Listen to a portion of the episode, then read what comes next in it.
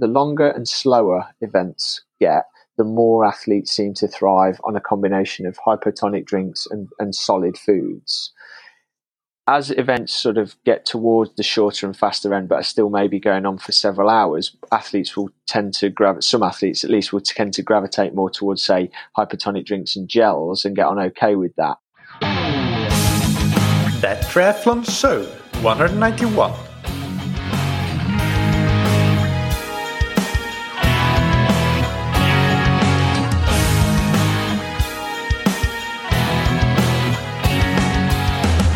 Hey, what's up everybody, and welcome back to another episode of That Triathlon Show, the podcast presented by ScientificTriathlon.com. I'm your host Michael, and on today's episode I interview Andy Blow, founder of Precision Hydration, and this is the long-awaited hydration Q&A that I've been asking for questions for quite a few weeks, and Precision Hydration have also sent out a call to action for questions.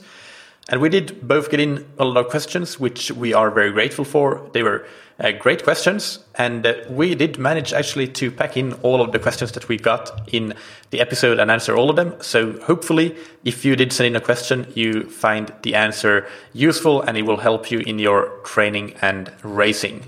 Just a very brief introduction of Andy, in case you are not familiar with him. He is, as I said, the founder of Precision Hydration and also a former elite triathlete. He now races quite a bit of swim run events when time permits, and he has been on the podcast a few times before.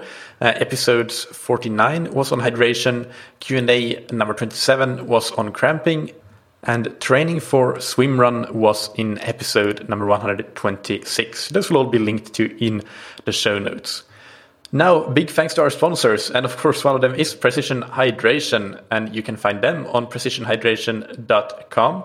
And honestly, just listen through to this episode and you'll hear more about what they're about and what they do, how they help athletes perform with electrolytes and hydration products and advice as well. So you can use the promo code ThatTriathlonShow as usual to get your first box or tube for free. But also, as Andy will mention in the episode, we have a special discount valid for 1 month from the date of this show being released. That is That Triathlon Show 20, so That Triathlon Show 20, to get 20% off your entire order. So this is a good time to make a larger order of Precision Hydration product.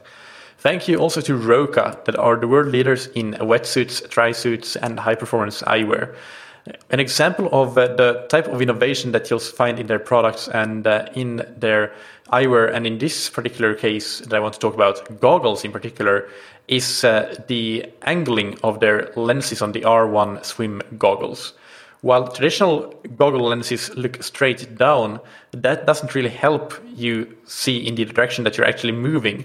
But the R1 lens actually has an 11-degree angle to the lens that helps you see forward and get a larger peripheral vision.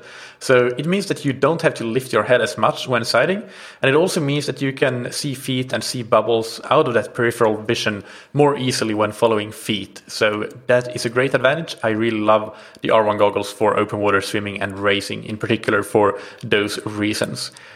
So you can get 20% off the R1 goggles and actually your entire order when you do your shopping of Roka products on roka.com.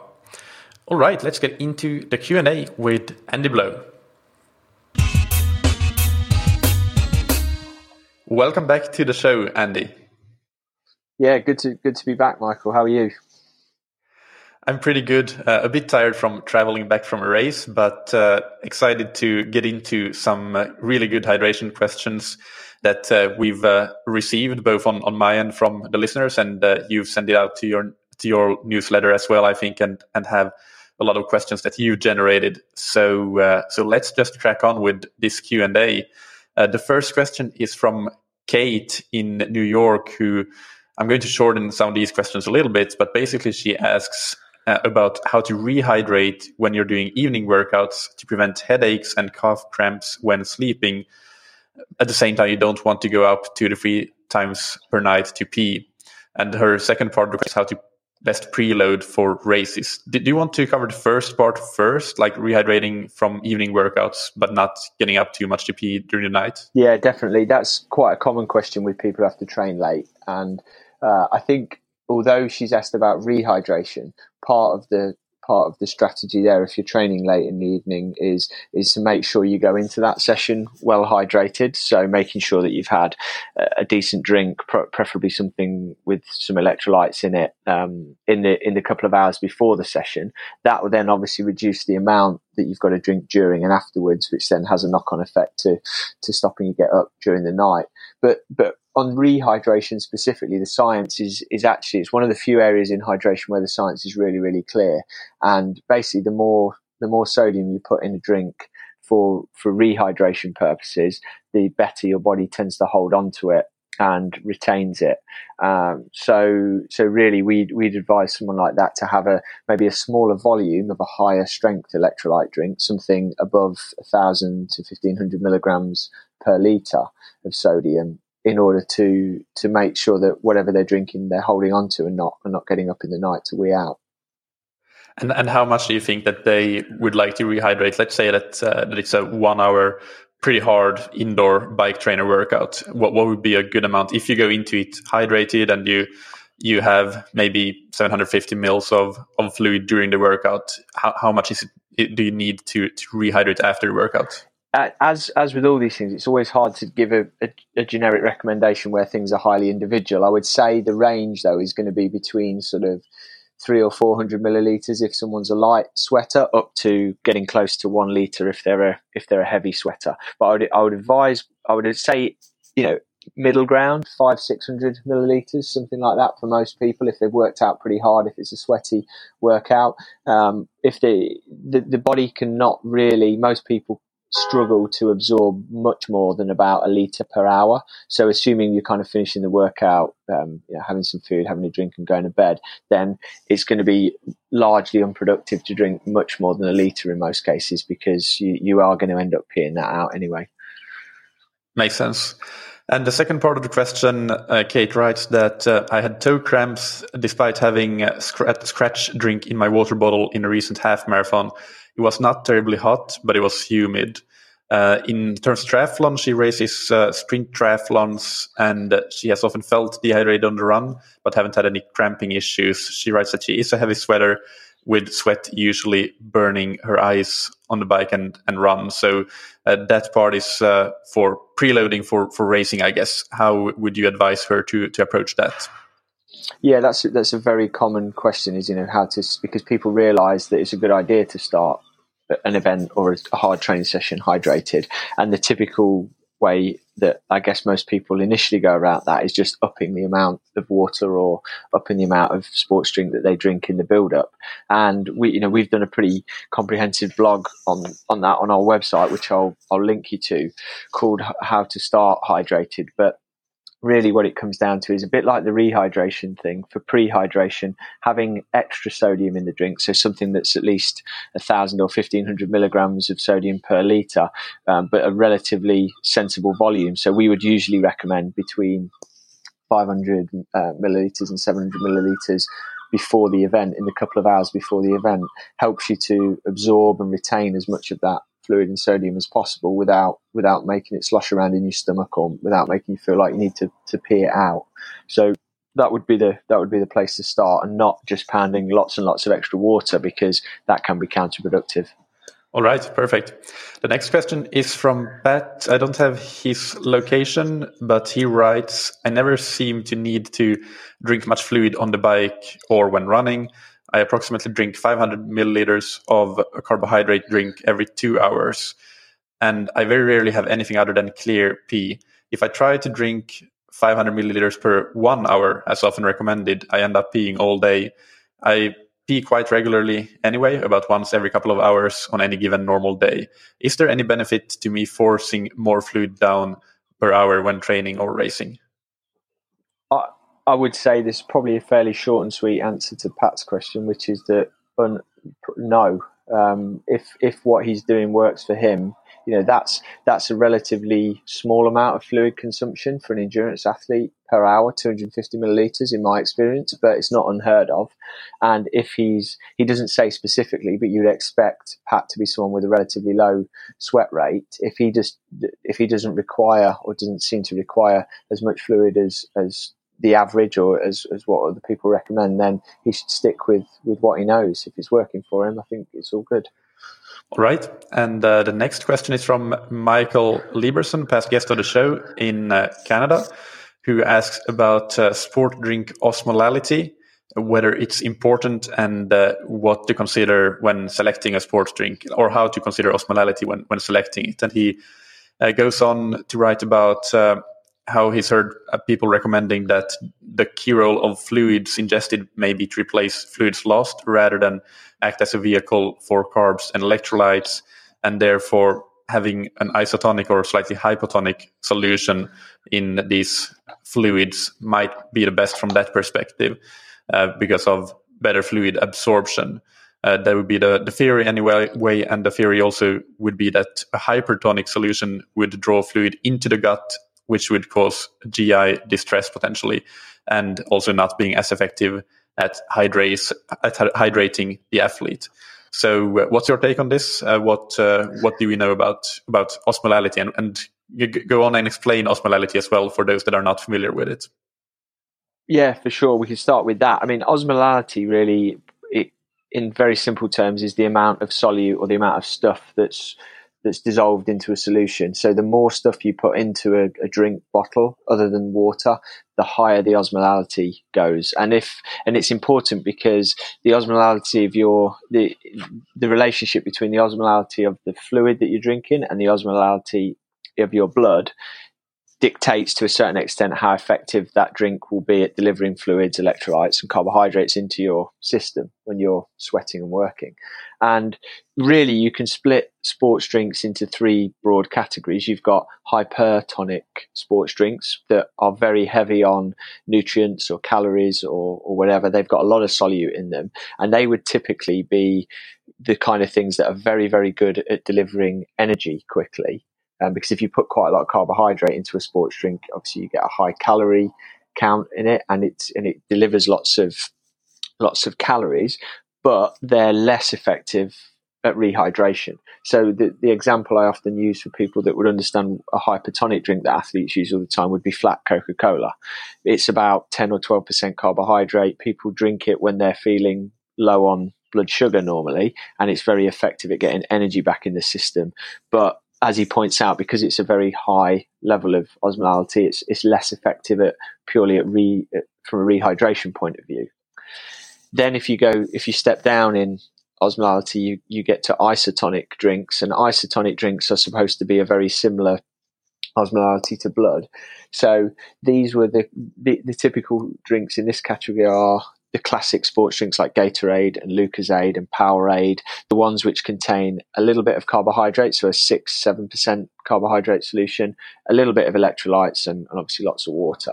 And these, I like to call these the jack of all trade sports drinks. So these were originally designed to replace some energy, some electrolytes and some fluids, and are actually, you know, good for athletes who are maybe doing short and fast or intermittent sports where they don't have particularly high requirements for hydration specifically or energy specifically, but a little bit of a top up when they're doing what they're doing is useful.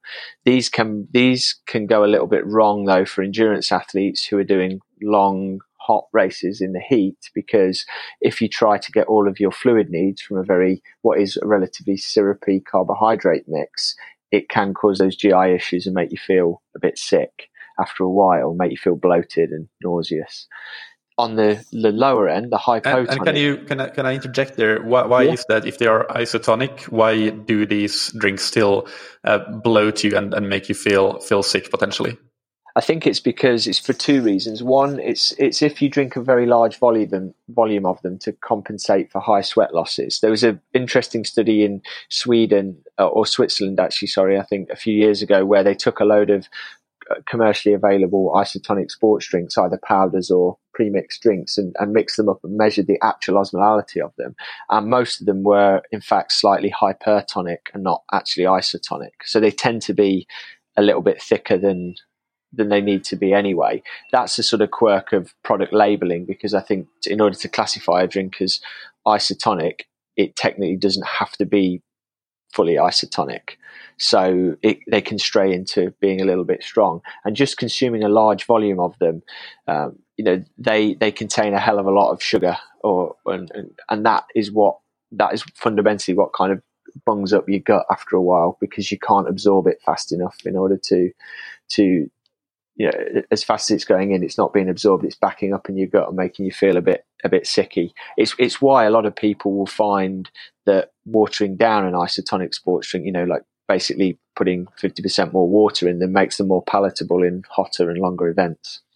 Yeah, that makes sense. And then I think you were about to go on to hypotonic drinks. Yes, indeed. Yeah. So hypotonic drinks are basically they have the least amount of solute. And the reason that these are often the primary recommendation for longer and hotter endurance events is because when in those events, the primary role of what's in your drink bottle is to rehydrate you, not necessarily to give you energy. They might give you some energy. So a good hypertonic drink either has a very small amount of carbohydrates, so 2 or 3% carbohydrate mix, or even some of them, like the tablets, the effervescent tablets and whatnot, have no calories, but they have relatively high amounts of electrolytes to replace what you're losing in your sweat. Because some people say, you can just water down an isotonic drink to make it hypotonic, which is very true, but then you're also watering down a small amount of electrolytes into a minuscule amount. So a good hypotonic sports drink tends to have a little bit of carb or no carbohydrate, and then quite a lot of electrolytes, and then that optimizes the absorption in the gut and hydrates you a lot better than just either just drinking plain water or drinking something with a lot more calories in it. The downside of those is obviously, to an extent, you've got to eat more calories if your energy demands are quite high, but that tends to be the strategy that we see work most successfully with a lot of athletes once they get experienced at doing long distance stuff. And why do you think that it works to eat more calories? Because that would be like a gel would be very hypertonic. But why does that still work when your drink is hypotonic? I think a lot of it's because the more solid a food, and gels are always an interesting one, and some people get on well with them, some people don't. I think when we talk about more solid food, it certainly forms a bolus in your stomach and then gets digested more slowly. I'm not sure on the exact rate of absorption with absorbing gels versus liquids, but I know that from practical experience that the longer and slower events get, the more athletes seem to thrive on a combination of hypotonic drinks and solid foods. As events sort of get towards the shorter and faster end, but are still maybe going on for several hours, some athletes will tend to gravitate more towards, say, hypotonic drinks and gels and get on okay with that. But I think a lot of it comes down to personal preference, personal ability to tolerate what you're putting in, and potentially also some practice and training, because there's a lot of evidence nowadays that the gut is relatively trainable. And if you start to experiment and try different types of food and drink and gel combinations in training and get the body used to them, you can sometimes get better results. Yeah, I actually have an episode on training the gut that I'll link to in the show notes, and if you have something on your blog, then we can link to that as well. Absolutely, yeah. Just one thing here that Michael asked in the question is that so he mentions Stacy Sims, who's also a past guest on the show, and the guys at Scratch, and that they argue that the key role of fluids ingested is to replace fluids lost rather than as a vehicle for carbs and electrolytes. So even the electrolyte importance there is sort of minimized compared to the fluid replacement. What's your take on that statement?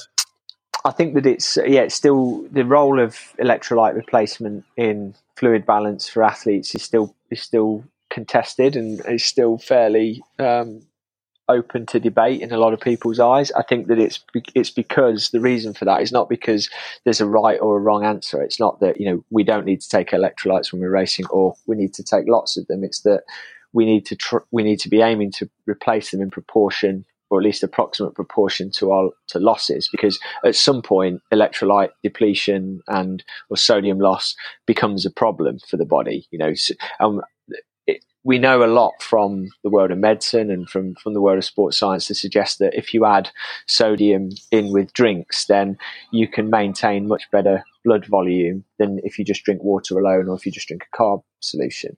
So the idea of replacing fluids when we're sweating heavily for many hours is ultimately to maintain blood volume. Blood's very salty, and therefore it makes a lot of sense to have an element of electrolytes in there. I think that the disagreement comes from the fact that, you know, some people's requirements are very high, some people's requirements are negligible, and therefore, you know, there's just not enough research been done on the individualization of this to come up with strong guidelines yet. But even if electrolytes had no importance whatsoever for a particular individual with low electrolyte needs, then having electrolytes in the fluid will, as you mentioned, then help with better fluid absorption. Because of yeah, if you get the mixture about right, we talk about having these kind of three levers to pull when it comes to your nutrition program, because basically your body, you know, when you're exercising for a prolonged period, needs calories, it needs water, and it needs some salt. And the proportion of those varies based on your output. It varies on the temperature. It varies it varies a lot from person to person. So basically, having a handle on what kind of level of calories you can absorb and utilize, the amount of fluid that you might be losing or that you can absorb, and also whether you are a kind of low, medium or high salt loss person. Those, if you have an understanding of those basic three variables, you can then tweak them in training and in practice and in competition to find out what the best ratio for you is. I learned in my racing career that my requirements for particularly for salt and fluid were very high compared with other people, but I could race for, you know, fairly long distances on, you know, quite a low to minimal carbohydrate intake. So I always had to skew my intake a bit more heavily towards a hydration focus than calories. Other people seem to be the other way around, and it just requires a little sort of playing with those three individual levers to find out the best ratio for you. Yeah, perfect. I think we covered that question. So let's move on to the next one, which is from Brent in Houston, Texas. And he writes that my question has to do with proper hydration for children and younger teenagers. They do triathlons that range from short distances that might last 20 minutes to an hour or so. And the question here is, do you have any recommendations for hydration strategies for these younger teenagers, or ages 11 to 15, for these longer races that last up to an hour? Yeah, I think it's always an interesting one, making recommendations for kids. I'm a dad of two kids myself, and I'm quite fascinated by their what they eat and drink, because their kids are generally actually really quite good at being intuitive about, you know, what they need. There'll be days when my little boy doesn't seem to drink much at all, and then another day he'll be drinking loads and loads, and it's all, they don't overthink it, they just respond to their instincts. And I think that while kids are, especially while they're doing, you know, although up to an hour in the Texas heat is a considerable amount of exercise, while kids are growing and developing and playing at sport like this, trying to over-educate them on these things is largely unnecessary and probably could even be counterproductive. I would say the principal thing with kids is just making sure they've got drinks available, and usually water,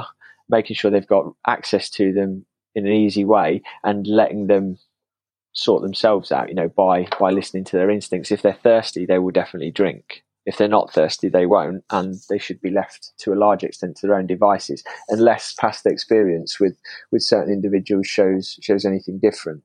I think that there might be some things you could do in terms of informing good practice, you know, like encouraging kids if they might not be aware that they're doing something strenuous later in the day, and that they should potentially drink a little bit more in the build up to that. And so it might be good to encourage them to do some extra drinking before, and make sure they've got drinks available during and after something quite strenuous. But I'm not a big fan of treating kids like mini adults in that regard. I think that they should learn to trust their bodies and go with their instincts quite a lot. Yeah, and for like a 1 hour race, potentially the thermal regulation of the core temperature might be more critical than the hydration. So it's actually just pouring some water over you when you're running or training, whether you're a kid or an adult. For those shorter races, that's at least for me. I would rather take two mugs of water at the aid station and pour both of them over me and keep myself cool, rather than drink it, because if I have hydrated, preloaded with hydration before the race. What's your take on that? Yeah, I think I agree. There's definitely evidence to suggest that even if it doesn't massively impact performance, it can really impact your rating of perceived exertion and how you feel. So you'll see it in the Tour, you know, the Tour de France is on at the moment, and you'll see on the mountain climbs that spectators will often, you know, sometimes give the riders drinks, and the riders obviously don't drink them because they don't know for sure what's in them. But if they get given water, they'll dump it over their heads rather than chuck it away, because they know it helps them cool down. And so dumping water on your head is a very smart strategy in shorter, faster events where, core body temperature is an issue. Yeah. All right. Next question is from Dom in Luxembourg. And his question is, doing a long distance triathlon, I use Precision Hydration products, the pH 1500. The question is, should all my fluid be Precision Hydration mix with, or should... Wait, I'm trying to make sense of this question. My other fluid is my gels dissolved in water and is essentially my fuel. And if all fluids should be Precision Hydration, or even half being only Precision Hydration and the other being pure water, what is the easiest way to carry the powder to mix it on the course with the supplied water? Would it be tabs or the sachets, or what would you recommend? Let's cover that. For a start, I think that I would not usually recommend that athletes drink exclusively one thing during competition.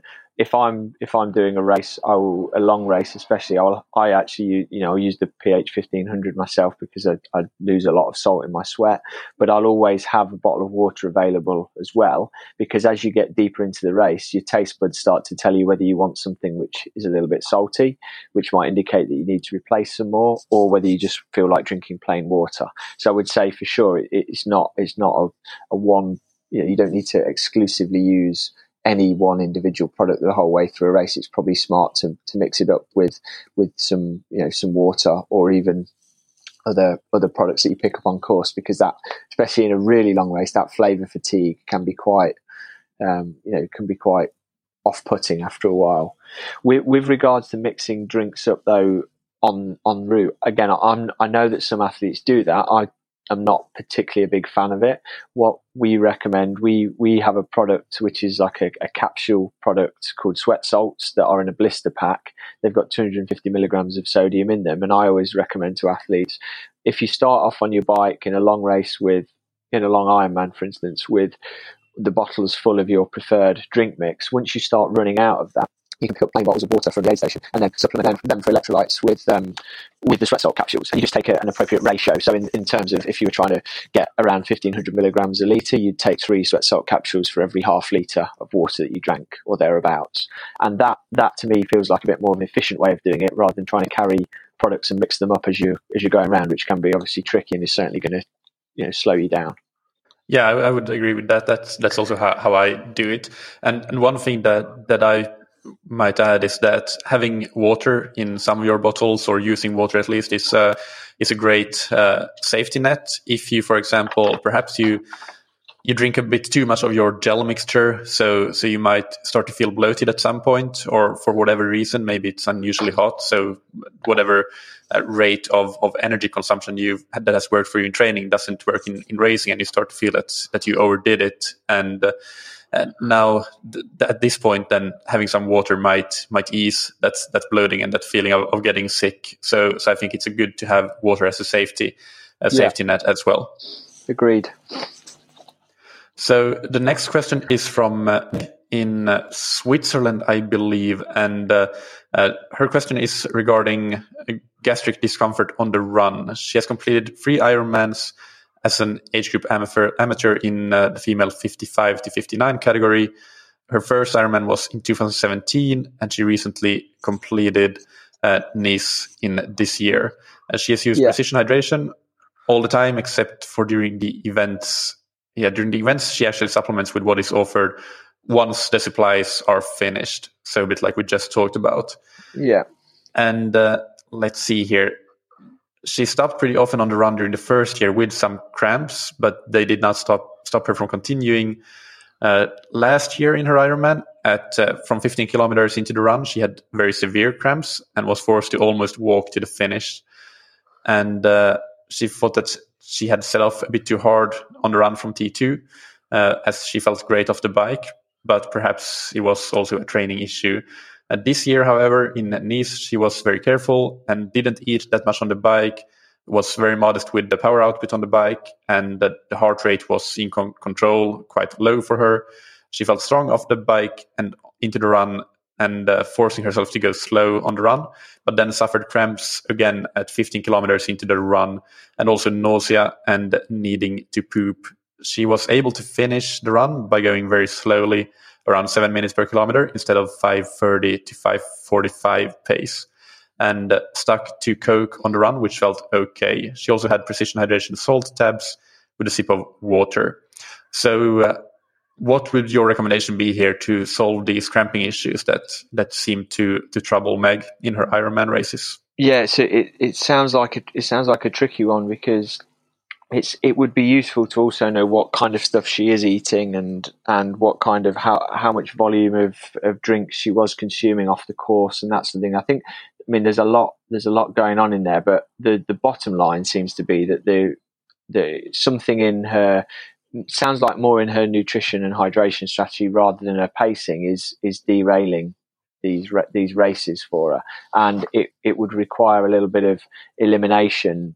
Or going through a bit of a process of elimination to find out whether she's either taking too much of some things or not enough of others. And that's where I kind of would go back to that 3 levers analogy. And we would want to understand a bit more about how much fluid is Meg likely to need, how much salt, and how many calories, and then really simplify it down so that she's able to then manipulate those variables in some longer and harder training sessions, and maybe some B races, to try different strategies with, you know, more or less fluid, more or less salt, more or less carbohydrate, energy in different forms, to see whether that any of that has a positive effect. Because, you know, unpicking what's going on with a nutritional strategy that's failing can be quite tricky, and sometimes you're almost best drawing a clean slate and starting again with, you know, like I say, playing around with those 3 variables. Yeah, so test one at a time in training and some B races, and see what starts working. Do you think, is there ever a case of like, this is an Ironman and you're never going to do a complete Ironman in training? Like, to what extent does that impact on how you should test this? I mean, potentially you could actually go out and do a 180 kilometer ride and then just try running for, I don't know, 10 kilometers off it. And maybe you might be able to see from that sort of really long training day, but still not a full Ironman, what is causing this if you use your race hydration and nutrition on the bike. Do you have any thoughts on that? Like how you sort of simulate the Ironman race without being able to do the full distance in training? Yeah, it's a really good question, because it's a perennial problem for people doing Ironman. It's like, how many times are you going to actually put your body through that per year? You can't do a full Ironman productively, I don't think, in training, just to shake out your nutrition strategy, because it's going to leave you pretty broken and tired and not able to keep your training volume up. So when I was racing, the sessions that I focused on attempting to test things like nutrition and hydration plans were ones where I would probably go something like half to 2/3 of the race distance, bike and run, you know, neglecting to do the swim first, with the end of the bike and a good proportion of the run at around target race pace. So that might be something like, you know, 100, 120k, 100k ride and a 25k run with elements, with large elements of race pace thrown in there. And ideally, you know, simulating other things that are relevant on race day, the position on your race bike, a similar type of profile of the course, similar weather conditions, if you're lucky enough to be able to replicate some of those to the best of your ability. And that's probably as good and accurate a test as you can get for then implementing your race day nutrition plan. Without having to do it in a race. Yeah, I was going to say that you mentioned race pace there, and that's actually something that can be quite important if she hasn't really tried her plan in at actual race pace. It has been working well in long, fairly steady endurance pace, but maybe not at quite the. Even though the bike seems to have been a fairly easy one, but maybe running is faster than she would have done her long brick runs in training. So that might make a difference as well if she hasn't actually trained the nutrition and hydration plan at that intensity that she's racing at. Yeah, I'd agree. I think the intensity thing is really key, because a lot of people do, you know, say that they're going to test out their products. So I'll test them out on a really long bike ride, or I'll go out, you know, go for 6 hours and do this. But if it isn't at that specific intensity, that really hard intensity that you'll be racing at, then if it's not in the aero position on the bike and all those factors that can influence, you know, digestion, blood flow to the gut, that kind of thing, then you're not giving it a fair test. And so making sure, I would rather see someone do a moderate duration but race pace test of what they're doing, rather than do a long duration, low intensity effort to test the nutrition plan. All right, yeah. So let's move on to the next one, which is from Kathy in Memphis, who asks that hi Andy, I love my long distance events but collapsed during an ultra in extreme heat and ended up on a drip in a hospital last year. A friend recommended the book Waterlogged by Tim Noakes. Having read the book, I wonder if I was overdoing it with my hydration strategy and not listening to my body. Where do you stand on this drink to first tactic that Tim Noakes advocates? Yeah, that is a good question, because the book Waterlogged definitely shook up the kind of sports science, sports nutrition world a few years ago.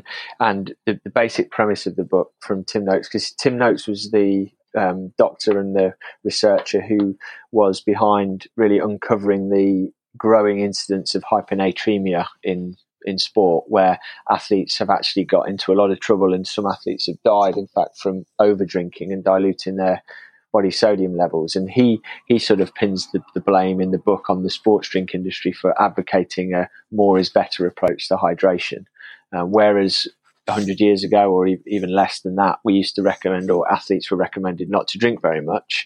Nowadays, or certainly in the 1990s and around then, it was very common for coaches and sports scientists to recommend athletes should drink a lot. And then ultimately this led to this sort of epidemic of hyponatremia. Now, Kathy doesn't say for sure whether she got hyponatremia, but if she intimates she might have been overdoing it with the drinking. And I would definitely say that certainly in longer events, an element of drinking to thirst is really important, or listening to your body, because you don't just want to keep piling fluids in when you're not feeling like you're needing them or absorbing them. The actual view that Noakes takes in his book is quite extreme, in that he advocates only drinking to thirst and only drinking water, which, you know, based on experience I've had with other athletes, is also probably not an adequate enough plan. So I prefer a blended approach where you have a hydration strategy or an outline plan that you're going to follow based on some trial and error and some research you've done on your own body. But then on the day, you also do rely to an extent on instincts and thirst, because that helps to prevent you from overdoing it.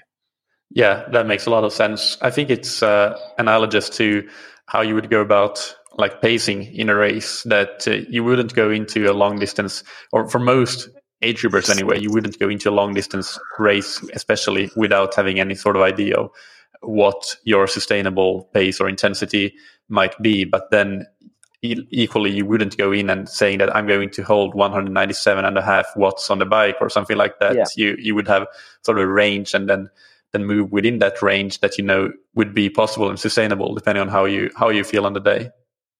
Yeah, I think it's a perfect analogy. It's a case of having guardrails to work within, but not treating them as a hard and fast rule, basically. Yeah. All right. Next question is from Devon in Texas, who asks, I hear sodium mentioned a lot when it comes to hydration, but what about the other electrolytes like potassium and magnesium? Are these important ingredients to look for in a sports drink? Yeah. So the reason sodium is mentioned a lot from a hydration perspective is because your sweat comes from extracellular fluid in the body, and the predominant electrolyte in extracellular fluid is sodium. So it's the one we see the largest amounts of in sweat. I think sodium accounts for about 90% of the electrolyte component of most people's sweat. So potassium is an important electrolyte in the body, as is magnesium, but potassium is the predominant intracellular electrolyte. So although we need to replace some of it because we do lose small amounts in sweat, predominantly that comes from the diet.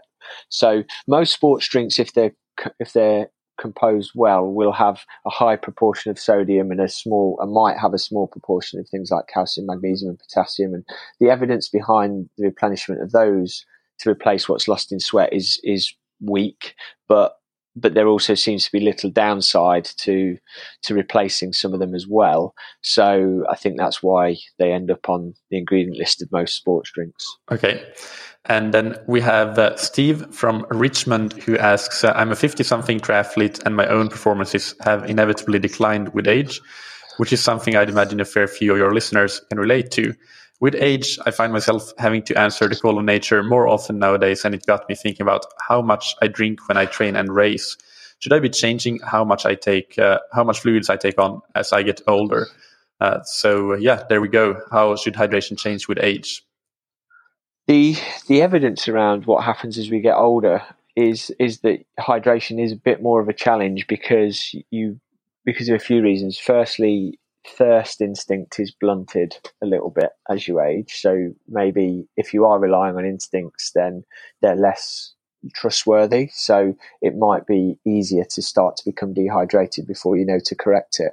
At the same time, like Steve said, you can get a weaker bladder, which means you pee more, which leads to losing more fluid. And also, as you get older, you tend to lose muscle mass, and in your muscle cells is where your body stores a lot of water. So you've kind of got less of a reservoir of water on board when you start. So all of that means that hydration can be a bit more challenging as you get older.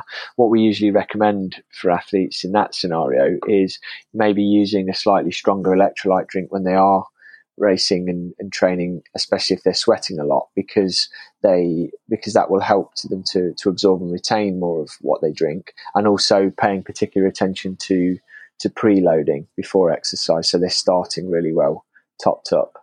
So we've actually got a blog on older athletes and hydration needs, which we can link to go into that in more detail. And that's interesting with how your perception of thirst changes as you age, and that I guess is another reason that the complete drink to thirst argument isn't necessarily the best one. All right. We have Raj from Leicester, who asks, I recently did my first Ironman 7.3 and I got terrible cramps on the bike at about 70 kilometers, to the point where when I jumped off the bike to start running, my upper legs were locking with severe cramp. I take Sol tablets and tend to take 3 Sol tabs on the bike, but this is the second time on a longer distance ride that I've had these problems.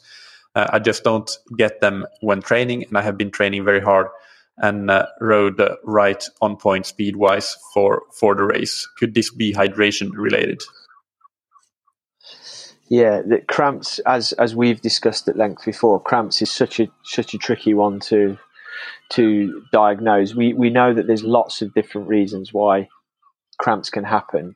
you know, electrolyte, the electrolyte dehydration theory of muscle cramping is not strongly supported by lots and lots of really great scientific evidence, but it has masses of anecdotal and circumstantial evidence behind it. And so it's often a good place to start looking if cramps are happening later on in endurance events and trying things out, because the downside of trying to, you know, manipulate your hydration plan to see if it helps is relatively small, and the upside can be massive. When he says he's taking 3 salt tablets on the bike, if that's 3 salt tablets across the whole of a 70.3 bike ride, and that's, but if he doesn't specifically say, but if that's all of the electrolytes he's taking in, then that's a relatively small dose. And that's what we sometimes see with people who say, oh, well, I've been getting cramps and I've tried taking electrolytes, but they don't seem to help. And then what you have to look at is the dose. Now, a typical electrolyte, a typical salt tablet might have 150, 200 milligrams of sodium in it. So if it was on the upper end, that's 200. He might be taking 600 milligrams of sodium over, let's say, you know, 2 to 3 hours on a middle distance triathlon. That's really quite a small amount. So one place we'd start to look with a case like this is, okay, what happens if we tweak up the amount of sodium and fluid that he's able to consume on the bike? Does that play a role? The other place to go looking in this scenario is intensity, because we know that when you ask muscles to do things they're not brilliantly trained to do, they can complain and cramp as a result. So making sure that he's done enough, you know, race intensity rides on his race bike, that kind of thing is also going to be important to try and rule out fatigue as a primary cause of the cramps. Yeah. Regarding that dosage, if they are 200 milligram salt tabs that he's taking and he's getting 600 milligrams of sodium for the 7.3 bike, and that would be, let's call it 3 hours, then that's only 200 milligrams per hour, when potentially, as we discussed before, the range of how much electrolyte you need might be, he could be like somebody who needs 1,500 milligrams. So he's getting almost as little as a tenth, a bit more than that, than his requirement. So yeah, there's definitely room to experiment with more electrolytes, more sodium there. Yeah, for sure. Exactly. That's a good point. Okay, so next we have Corey from Boulder, who asks, I usually drink a carb-rich energy drink mix on the bike during half and full Ironman events, but I want to get more electrolytes in to set me up for a good run leg, as my next race is a hot and humid one. Can I just mix salt tabs in with this energy powder mix, so it's all in one bottle? Yeah, we get asked questions like this a lot about. People seem to love the idea of, for whatever reason, of combining all their nutrition and hydration and electrolyte needs and everything into these homebrew one-bottle mixes of stuff. And generally, I try to advocate against it, because partly because of this, like we talked about in one of the early questions, osmolality. The more stuff you dump into a bottle, the higher the osmolality gets, and the more challenging it becomes for your stomach to deal with it and your gut to deal with it. The other reason as well is that those 3 levers, you know, the calories, the water and the salts, in my opinion, you want to be able to pull those levers independent of each other. So if you are, you know, suddenly if Corey feels like he's getting low on energy and needs more carbohydrates, if his main source of carbohydrate is what's in his drink bottle, and it's got extra salts in there and it's all of his fluids, then he's just going to have to drink way more, and then you can potentially run into the stomach issues thing. So whilst it's not, I would never say, you know, people do some very specific things with nutrition plans like this and find that they work for them. And if they do, that's absolutely fine. Performance is always, you know, the best test in my view. But if we're approaching this from a theoretical point of view, I'd be saying to Corey, how about, you know, try taking some salt tabs with as an additional, so washing them down with your drinks, and then at least you can dial up and dial down the amount you're taking per hour based on how you feel. It seems like a more flexible approach. Yeah, that makes sense. And also that brings a question to my mind that I want to ask, that actually I thought of when we were discussing osmolality earlier.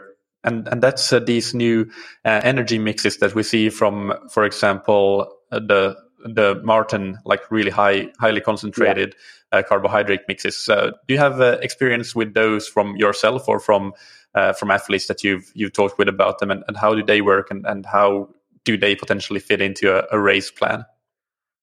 Yeah, well, things like the Morton ones are like a hydrogel, where they start off as a liquid in the bottle, and then with the stomach acid, they combine into a gel so that you can allegedly absorb more carbohydrate via the drink per hour or per serving without causing GI distress. I think that the sort of scientific evidence behind them isn't really there yet. There have been some studies published. I think a couple of studies at least, one of which was fairly positive, one which was inconclusive, about how much carbohydrate they make available in the bloodstream and whether that can be utilized. So on a practical note, I've had a play around with them myself. I've found that I was surprised at how palatable they were compared with how I thought they would be, given the high concentrations of carbohydrate. And I found it very hard to make a strong judgment on whether they were any better or worse than having a drink and taking a gel, other than with the convenience factor of it all being in one bottle. So I think that the jury's out on them.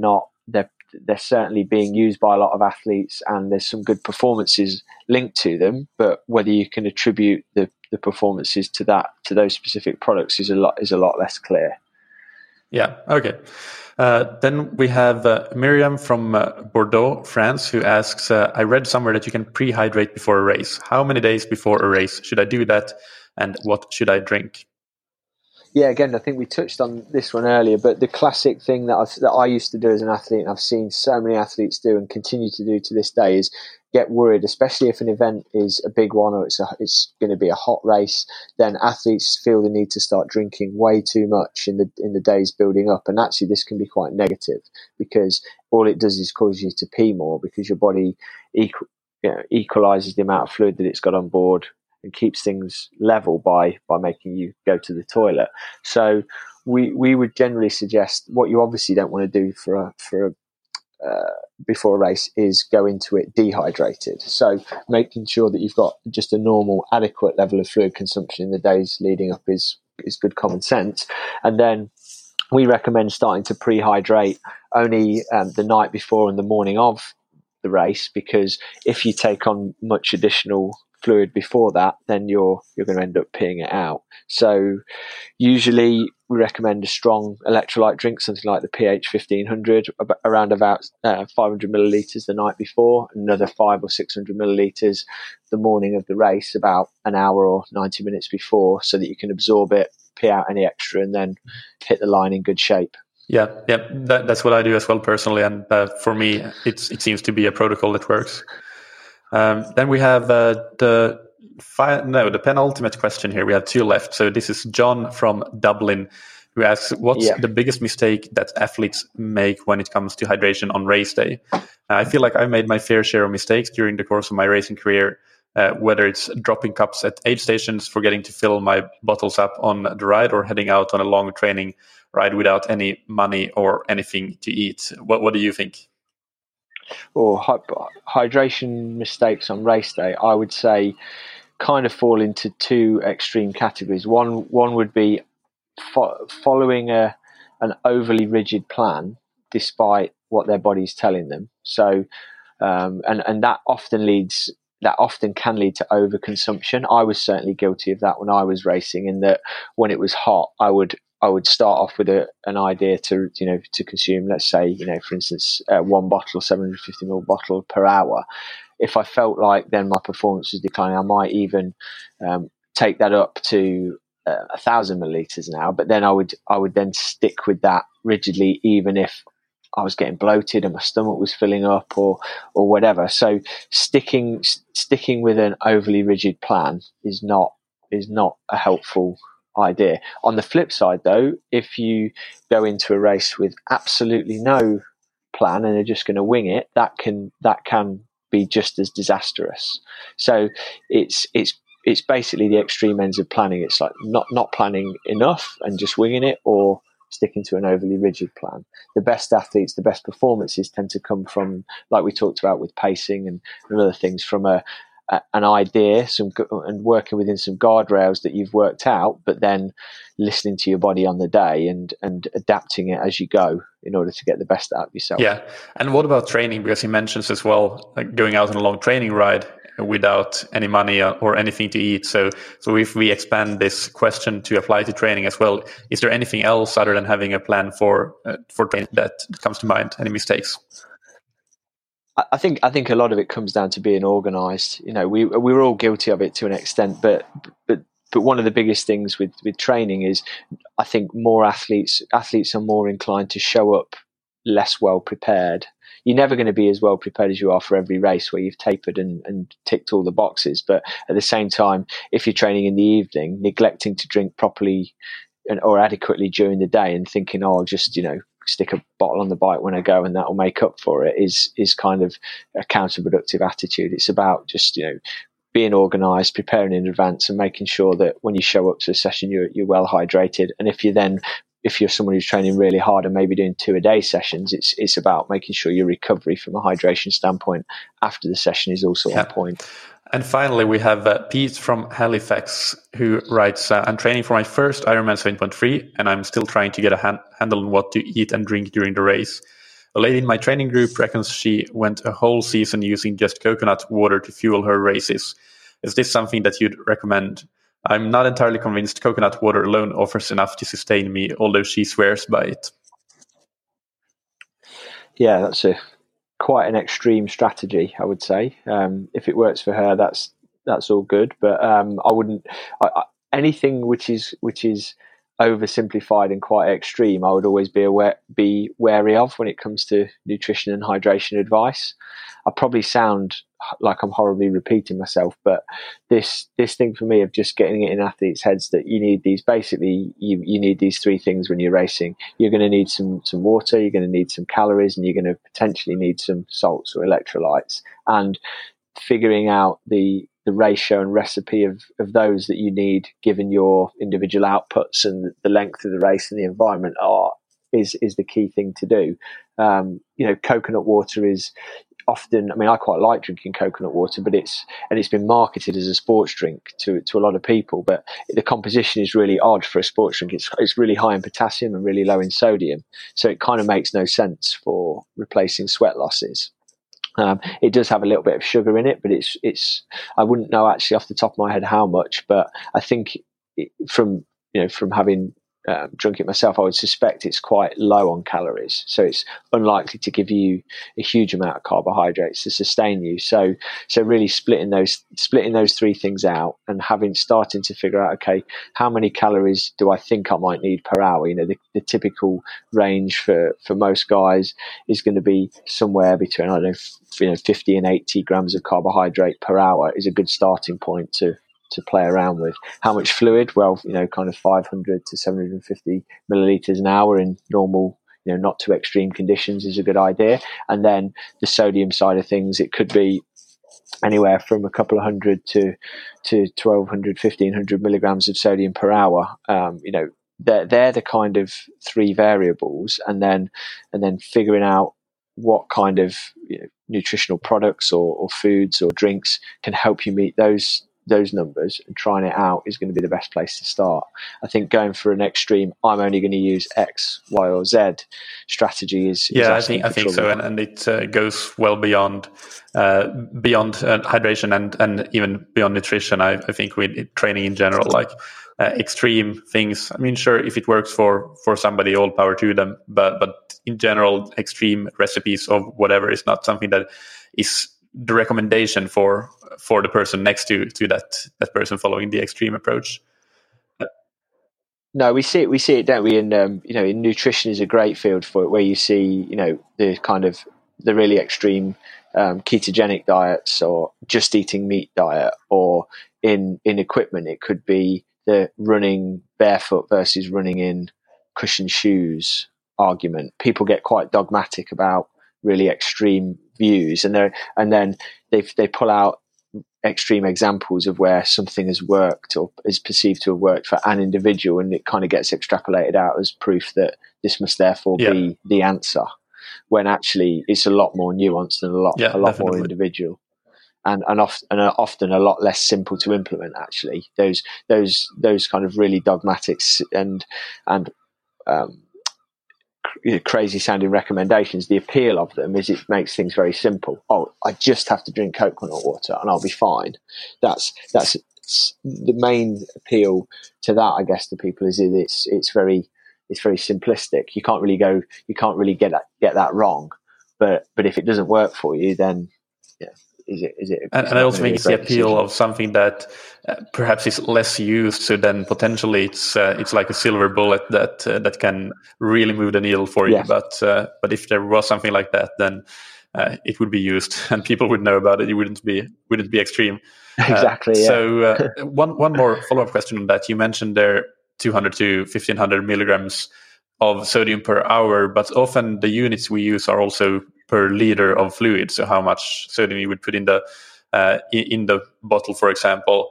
So is the units, how would you like use these different units? Like what would be your recommendation for how to use sodium? Would you generally stick to the per hour recommendation or per liter, and then I guess how much you drink in general would dictate sort of how much sodium you take in? Yeah, I think that's a really good point. Generally, I guess I prefer to talk in the per litre sort of range, because it's important that there's a ratio of sodium to fluid, because one of the dangers of, say, using salt tablets, for instance, is that you can increase the amount of milligrams of sodium you take quite dramatically, but if you don't also take adequate fluids in with it, then you end up with a mismatch of concentration in the gut, which can make you feel quite sick.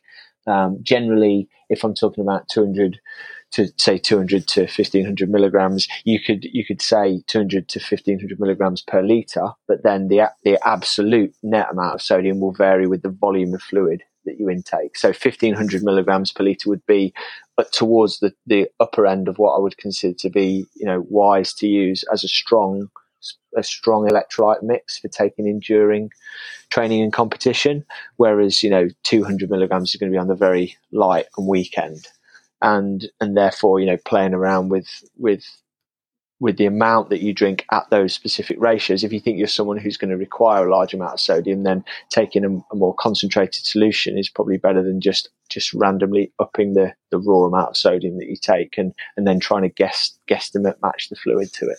Yeah, perfect.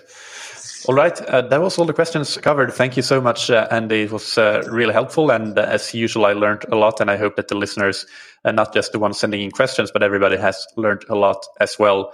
So to wrap up, what's going on with Precision Hydration? Any news that you want to talk about or anything we should know about what you're up to? Well, we're keeping pretty busy, that's for sure. The hotter part of the year in the Northern Hemisphere tends to do that for us at the moment. We've got, in terms of sort of exciting stuff, we're in the early phases of it at the moment, but we are looking at new product developments at the moment. They're not going to be anything that we can announce in the next few months, but we're definitely looking at expanding the range of what we do from a product point of view, which is quite an exciting thing to be getting started with.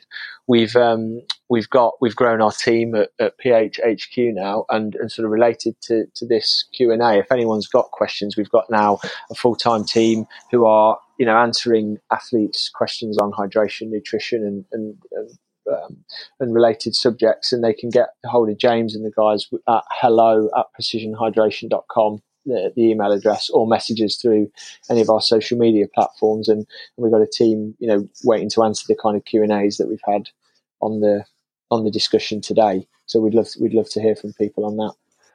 And for the listeners that are interested in trying out your product, how can they get a hold of that? I think the best way is through precisionhydration.com, through our website. If any of your listeners have not redeemed the code that we've got set up with you, which is all caps, That Triathlon Show, they can use that once to get a free sample of the Precision Hydration product. So you just put in That Triathlon Show in the coupon code, and it will give them a free item from our my website. Over and above that, we've also got another code which is going to be valid for 1 month from when this podcast goes live, which is That Triathlon Show 20, which is 20 on the end, and that will give 20% off orders placed within that time frame. So if people have already had the free box and tried it and like it and they want to top up, they can use That Triathlon Show 20 and get 20% off. Brilliant. Thank you so much again, and it was a pleasure as usual talking with you, and we'll have everything linked in the show notes so that people can find the blog posts and have a look at the coupon codes and everything. So that will all be on scientifictriathlon.com/TTS192, which will be this episode number. 192. You've been busy. Yeah, definitely.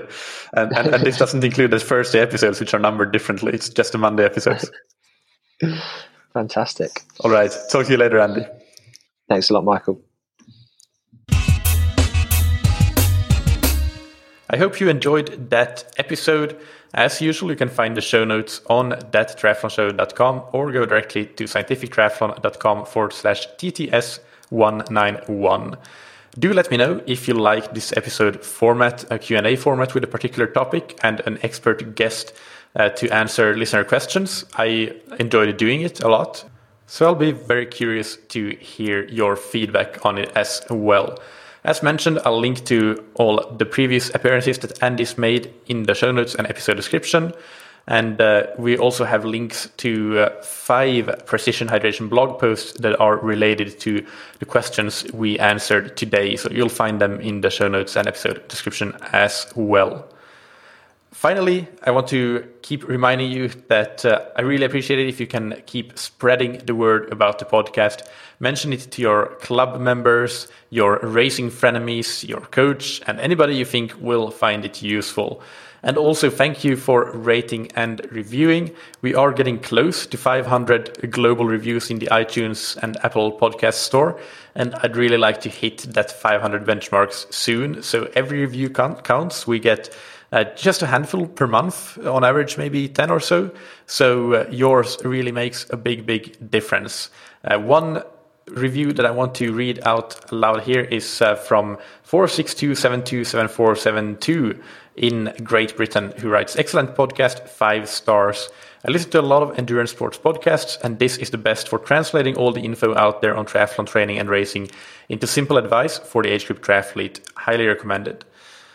Thank you for that name. I won't read out your name again, but I really do appreciate it just as much as if you had a more normal username. It really makes a big difference. So thank you. And thank you, of course, to our sponsors, Precision Hydration. Again, those promo codes mentioned are That Triathlon Show, all one word, all caps, to get your first box or tube for free.